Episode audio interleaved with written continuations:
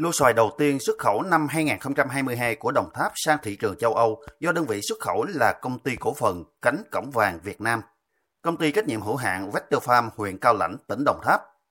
Tại lễ công bố, ông Huỳnh Minh Tuấn, Phó Chủ tịch Ủy ban Nhân dân tỉnh Đồng Tháp cho biết, Đồng Tháp là địa phương trọng điểm về sản xuất cây ăn trái, trong đó diện tích trồng xoài của địa phương khoảng 13.000 hecta, sản lượng hàng năm gần 113.000 tấn. Trong đó, diện tích xoài được sản xuất đạt tiêu chuẩn Việt Gáp là hơn 353 hecta,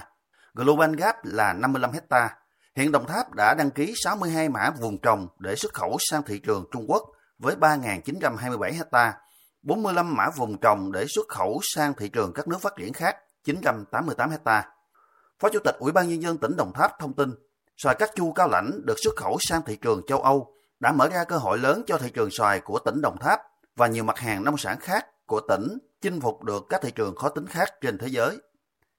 Bà Bùi Thị Thanh An,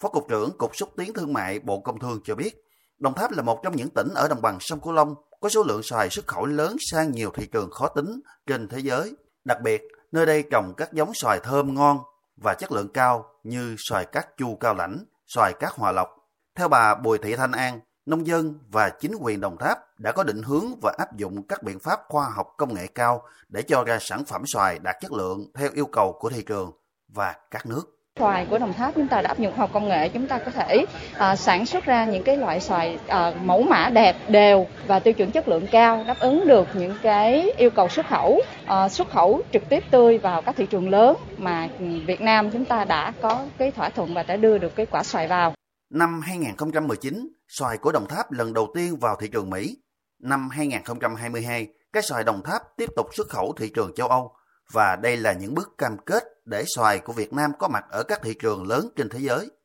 Đây cũng là cơ hội không chỉ cho xoài mà các mặt hàng nông sản khác của tỉnh Đồng Tháp nói riêng và vùng đồng bằng sông Cửu Long nói chung có thể thâm nhập vào các thị trường Mỹ và châu Âu trong thời gian tới.